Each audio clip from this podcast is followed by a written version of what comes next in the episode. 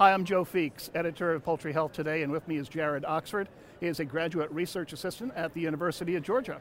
Welcome to Poultry Health Today. Thank you for having me, Joe. You're doing work with glutamine and its impact on coccidiosis and necrotic enteritis. But just to get our whole audience on the same page, what exactly is glutamine and what kind of an effect does it have on the gut? So, glutamine traditionally has been considered a non essential amino acid, but in humans and other species, they've started to show that it's actually conditionally essential in times of stress and challenge.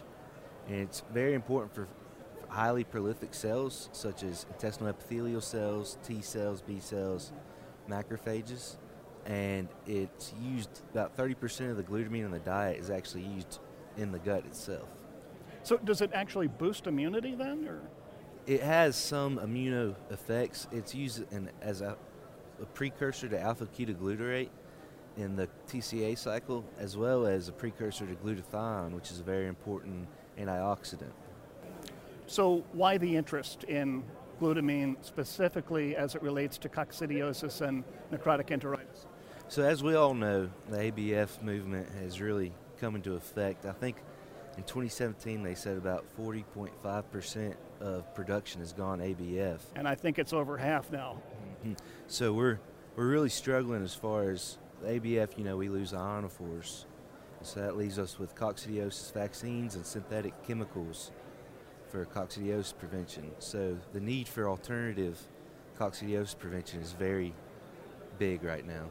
So you you are definitely in a situation where you need all the help you can get, but what drew you to glutamine? Because there are obviously lots of different amino acids and vitamins and minerals that you could be adding to the feed. So the biggest thing is how much it's used by intestinal epithelial cells you know, during a coccidiosis infection, you have a lot of turnover, and so they're having to build a lot more intestinal epithelial cells during the infection itself. So the glutamine helps with reproduction of cells. So tell me about your research. How did you test your idea? So for our study, we had three treatments: a zero percent glutamine supplementation group, which we considered as a control a 0.5% supplementation group and a 1% supplementation group.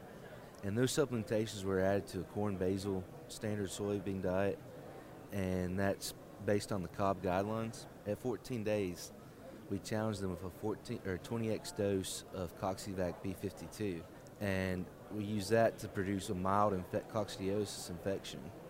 And then at, so you actually challenge them with the vaccine, okay? Mm-hmm. And then at day 21, seven days post challenge, we collected jejunum and cecal tonsils for gene expression for interferon gamma and IL 10.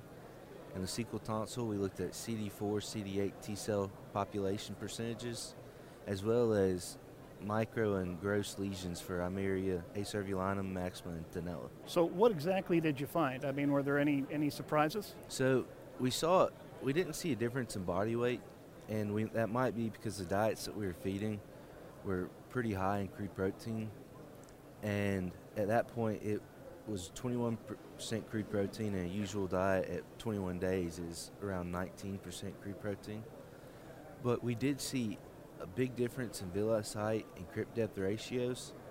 And so we saw when glutamine was supplemented, you had a lot higher villus height and crypt depth ratio, meaning that better gut health, you know, with lower crypt depths means less cell turnover and then we also looked at tight junction gene expression in the jejunum and saw claudin 1, claudin 2, and zonula occludens was significantly highly higher expressed in birds supplemented with glutamine.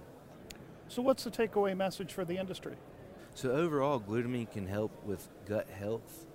Um, we really need to do a full nutritional study to see if the effects on body weight are there.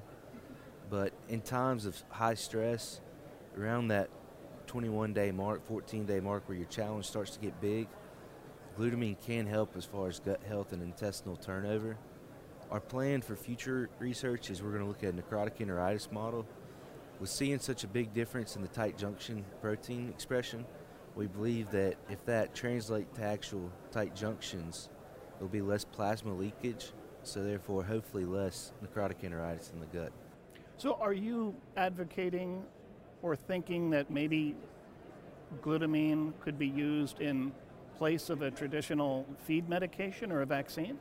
As of now, I, I don't believe that it's quite to that level, but it might be kind of a good insurance policy to put in the diet to help when you have stress in the field. Now, you had used a vaccine in your study, but it was to infect the birds.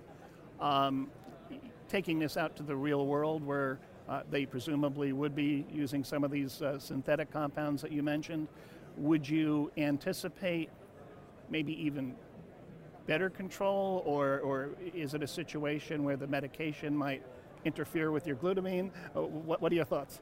Well, I would think there would be better control. I can't make a solid conclusion on that, as you know, but in a future study, we're going to look at how it affects immune acquisition with uh, coccidiosis vaccine, and so we'll see if it if it provides the benefit needed. Well, I know that you're on the verge of getting your PhD in nutrition, and um, I think with the poultry industry going more and more toward antibiotic free, uh, there's going to be a lot of opportunity for nutritionists in the years ahead. Well, th- thank you for that. I'm looking forward to it.